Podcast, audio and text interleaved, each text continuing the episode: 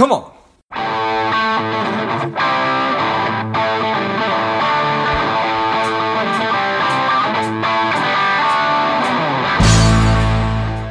Quick ask before we get started today. I am working to help people lead happier and more contented lives. My part of that is money. So if you enjoyed today's episode or if you've enjoyed past episodes, please take a minute and leave a quick review on iTunes. Subscribe. That helps uh, the show climb up the rankings and helps more people uh, find it. So thanks a lot. The strong, the powerful Harris Nydick is back on Money Savage. Welcome back, Harris. Hi, George. Good to speak with you. Yes, good to have you back.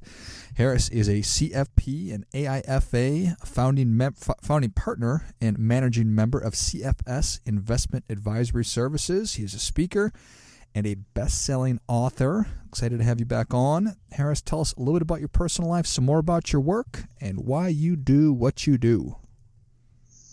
A couple of great questions. Well, first of all, my personal life, uh, married, uh, living the suburban life. Uh, uh a, a, dull and boring existence for many, but it's a plenty of excitement for me. Uh, two kids, uh, one married, one about to become married, and uh, everybody is self quarantining at the moment. But it's all it's all it's all good in that regard. Uh, professionally, um, I'm new at this. I'm in my 36th year of investment advisory. Um, we were early in the in the in the, in the advisory space, and we went full RIA back in 1990, 91. So sort of the Mesozoic era for, for the fee for the fee business, um, and and we've had a lot of fun growing it. My business partner and I, Greg Mikowski, also the co-author of the book, uh, and we've we've grown the business and had a lot of fun with that. Um, it's interesting, especially where we are right now with the in the midst of the COVID pandemic. Uh, in, in, the 1987 stock market crash, I already had three years of experience, and I and I, and I, I realized at that point it wasn't a job; it was a career. Late, later on in the 80 in, in the 2001 2002 dot com crash uh, and subsequent uh, revival, I realized it wasn't a career. It was a passion, and by 2008 and 2009's uh, uh, Great Recession and, and the market fallout there, I realized it wasn't a passion. This is our calling. This is hmm. what we do. Nice. So I feel that every every time we go through one of these, I believe that we learn something new, and I have learned some new things. But more importantly, is that I'm able to use that additive, uh, all the information that I've been able to gather, and and it, and all that knowledge is additive. And so I've been able to bring everything I lost from the la- everything I gained from the last four losses, major losses over the last 35 years. I've been able to bring that information and that experience to really help our clients and our 401k uh, employees uh, that we that we consult to um, really help get them through this because this is a very anxious time. The word panic has been thrown around. The word fear is very real. There's a lot of fear in a lot of people, and the question is, is how do you how do you deal with that, and how do you translate that into your investing life? Well, amen, right there. So, 36 years. The this is now the fifth major market ca- catastrophe. So, so how how do you start the conversation with folks who who maybe this is the first or the second, and and they're like, oh my gosh, what's what's going on? Well, first, it, it's it. I think some of it is about perspective. Um, when people ask me how am I doing when I speak to them, I tell them I'm terrific. And I don't tell them I'm terrific because it's the thing to say. It's because I feel terrific. You know, George, I woke up on the right side of the grass this morning Everything else is a bonus. Now, what a perspective that is for everybody else, but that's how I live my life. I, every day is a blessing. Every day is a gift.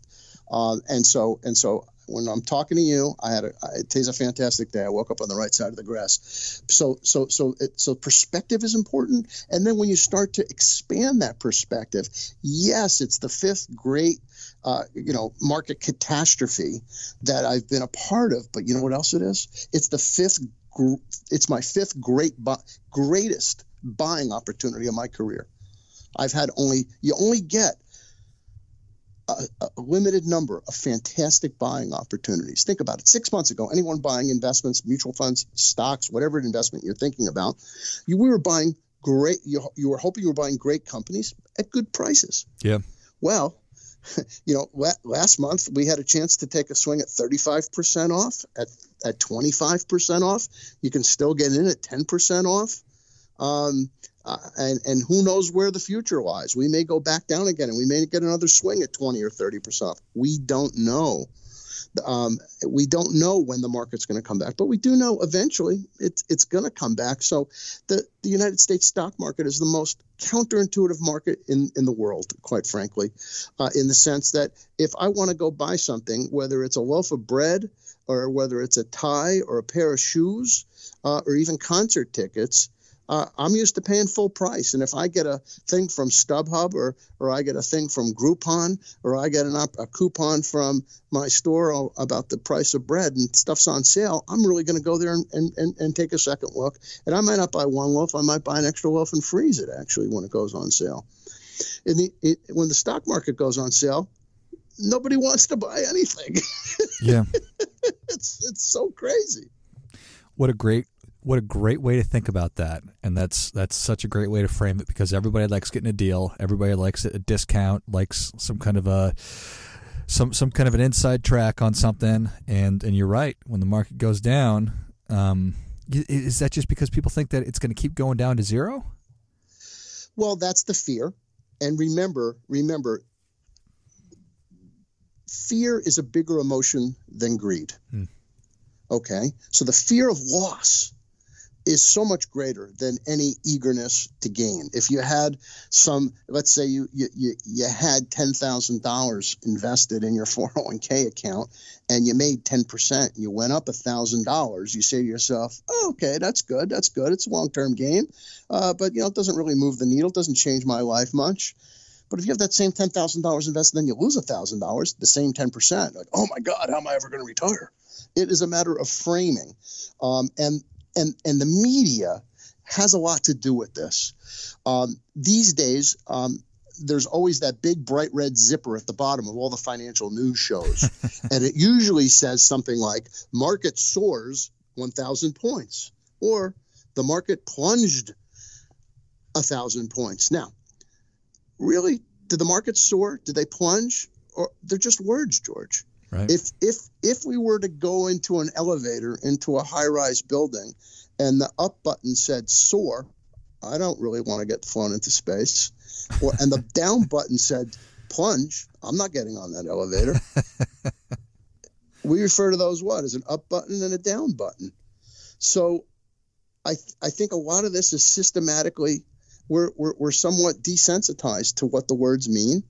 And, and, and, and because of all the mes- messages we get every day, every moment, all the thousands of message, you, you have to use inflammatory language. People start, and, and it's whoever's screaming the loudest at you uh, get your attention, and all of a sudden it's markets soar or markets plunge. They go up, they go down, and by the way, people have to finish that sentence. They go up again.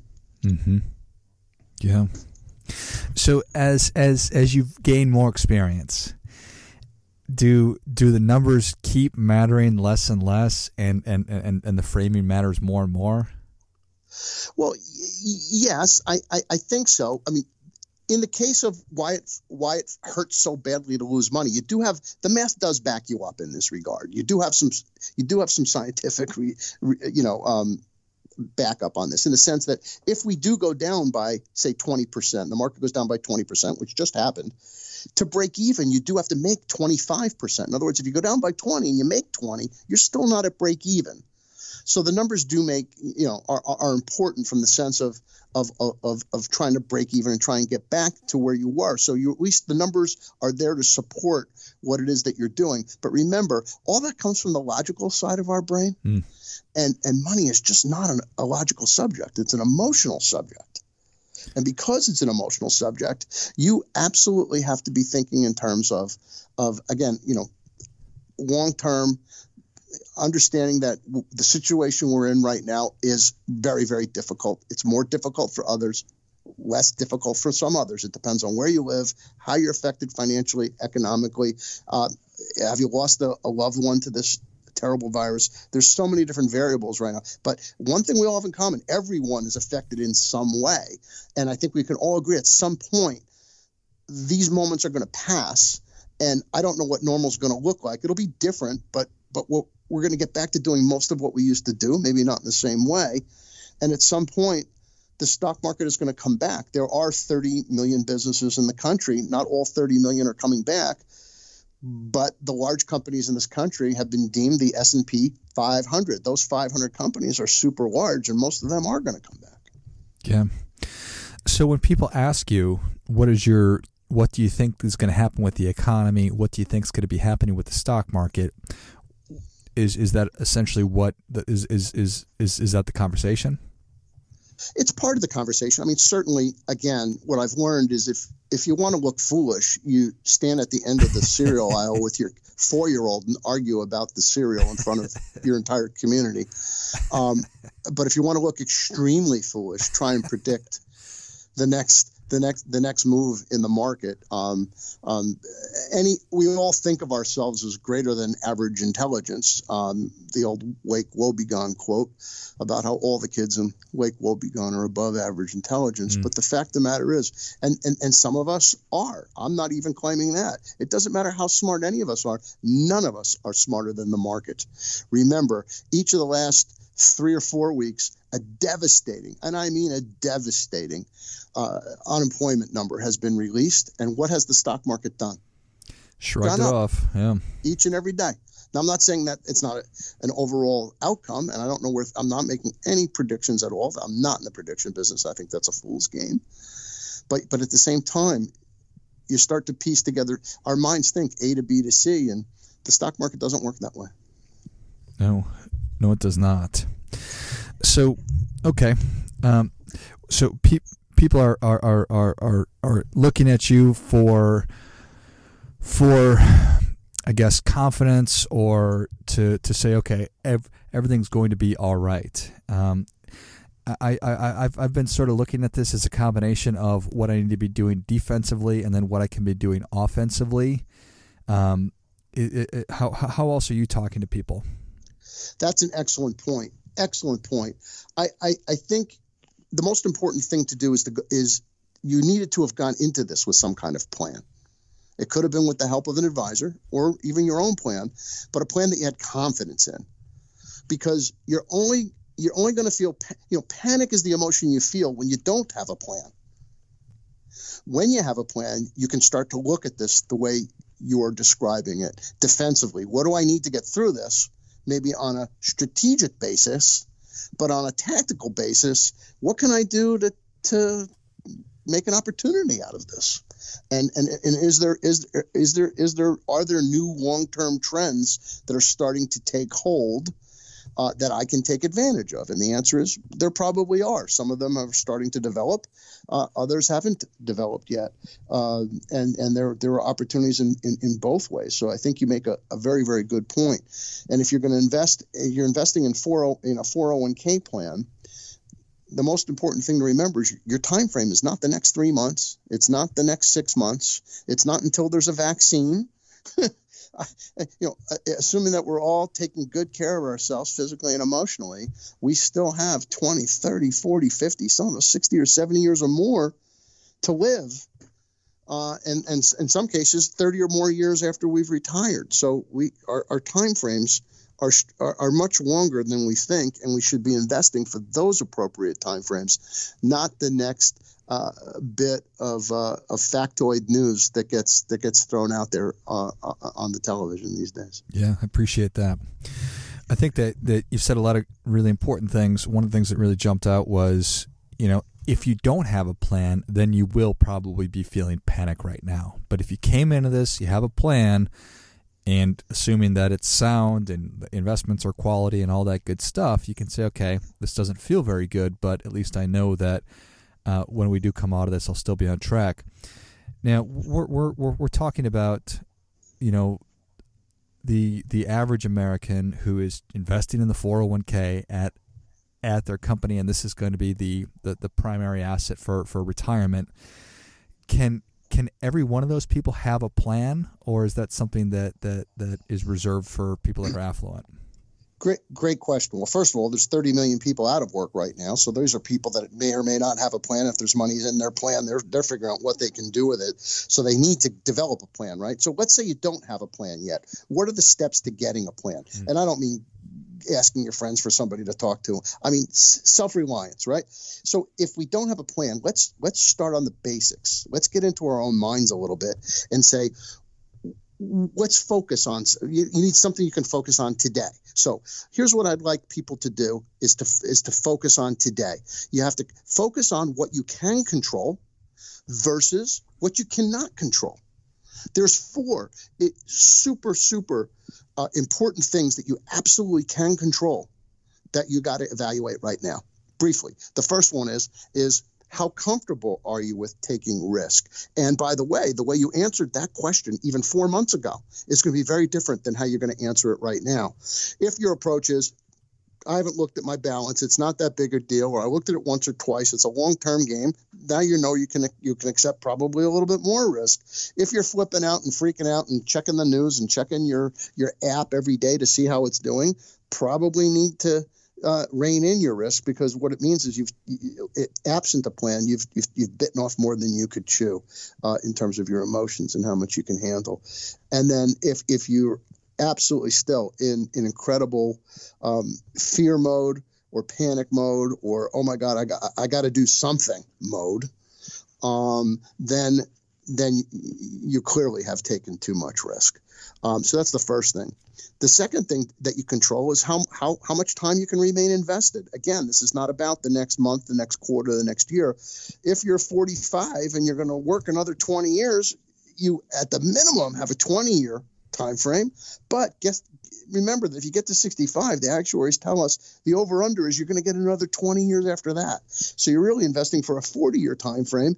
And if you're investing for a 40 year time frame, I don't want to make anybody's heads explode, but we're going to experience this three or four or five more times. Yeah. And I don't mean I don't mean the health pandemic, but I do mean the market, you know, cratering. Right. For sure. The next thing you have to it, you can control your emotions. So get a whole, you know, get, you know, again, it's um, you know, it's easy to say get a grip, but it, it, it, you first have to get a hold of your how you how are you feeling right now? and then and then get a hold of that and understand that and and try to rein your emotions in and not and and not and, be, and, and try to be as dispassionate as you can when you invest your money. Your your your your dollars don't have emotions; they're just pieces of paper.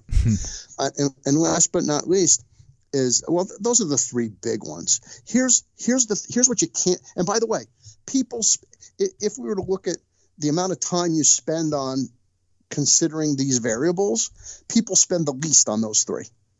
So, where do people, and those are the three things you can control, but people spend no time thinking about these three things. Let's talk about what you cannot control. You cannot control investment returns. But that's where everybody spends their time. They're checking right. and checking and check. So it's so crazy, you know. So I would say if you don't have a plan, at least focus on what you can control right now. Amen. I think that's excellent right there. So the first just because you're 25 and you have 30 or 40 years does not mean that you should be invested incredibly aggressively if you don't feel comfortable with it. So you need to be comfortable with your investments. How how long do you have? What is your time horizon? And then be cognizant and recognize those emotions as they pop up and it's okay to feel a certain way, but not okay to act erratically because of those feelings. So I think that that's that's that's excellent stuff right there. I, I do th- I do think look, and by the way, I don't mean to minimize any of this. Anybody who isn't doesn't isn't experiencing fear right now doesn't understand this virus or, or doesn't have enough respect for it. It's it's it's you should have fear for what's going on in the world, and you should have a certain fear for what's going on in the markets. I'm just saying you probably don't want to take investment advice from your fears ever, go. especially now. Mm-hmm. I love it. Well, Harris, Savage Nation is ready for your difference making tip. What do you have for them? Here's my difference making tip. You have to remember that investing with investing, History doesn't usually repeat itself, but it almost always rhymes. Remember that every one to three years, the market is going to correct, which most people understand is a 10%. Uh, a market correction is considered a down market of 10% or more. Every three to five years, we get what's called a bear market, where the market goes down 20% or more. But every five to 10 years, the wheels fall off the wagon with great regularity. That is what has just happened right now. And even more extraordinarily, not only did we go through a bear market where the market went down by more more than 20%. It was immediately followed. Right now, the market has come back up and is up 20%. So some people technically would say you're in a bull market right now. I'm not a fan of using that kind of lingo, but the point, and I'm not worried about. No one ever calls to complain when the market goes up. Hmm. But remember, every one to three years, the market's going down 10% with great regularity. It happens all the time. We just don't remember it. The, our mind is wired to feel pain. Thank God our mind is wired to not remember it. Well, that is great stuff. That definitely it's Come on. Come on. Harris, thank you so much for coming back on. Where can Savage Nation learn more about you? Always on my website, cfsias.com. You can always uh, ping me on LinkedIn. I'm, I'm available on LinkedIn as well, and you can learn about what we do, our thoughts, our processes, as well as information about the book there. Perfect. Well, Savage Nation, if you enjoyed this as much as I did, show Harris your appreciation and share today's show with a friend who also appreciates good ideas. Go to cfsias.com, follow him on LinkedIn, and refresh my memory, Harris. What what is the name of the book? Name of the book is Common Financial Sense Simple Strategies for Successful 401k and 403b Retirement Plan Investing. Uh, the forward was written by none other than Ted Benna, the, uh, the inventor uh, of, of the 401k. He's the father of the 401k. Interesting forward by him. And it's a lot of interesting, useful, very readable. And you can find that on Amazon.com, uh, Walmart.com, BarnesandNoble.com, etc. Perfect. Well, thank you again, Harris. Thank you for having me, George. Great speaking with you as always. And until next time, keep fighting the good fight. We are all in this together. What's up, Savage Nation? Please support the show by subscribing, leave us a review, and definitely feel free to share us with somebody you think would like it. Come on!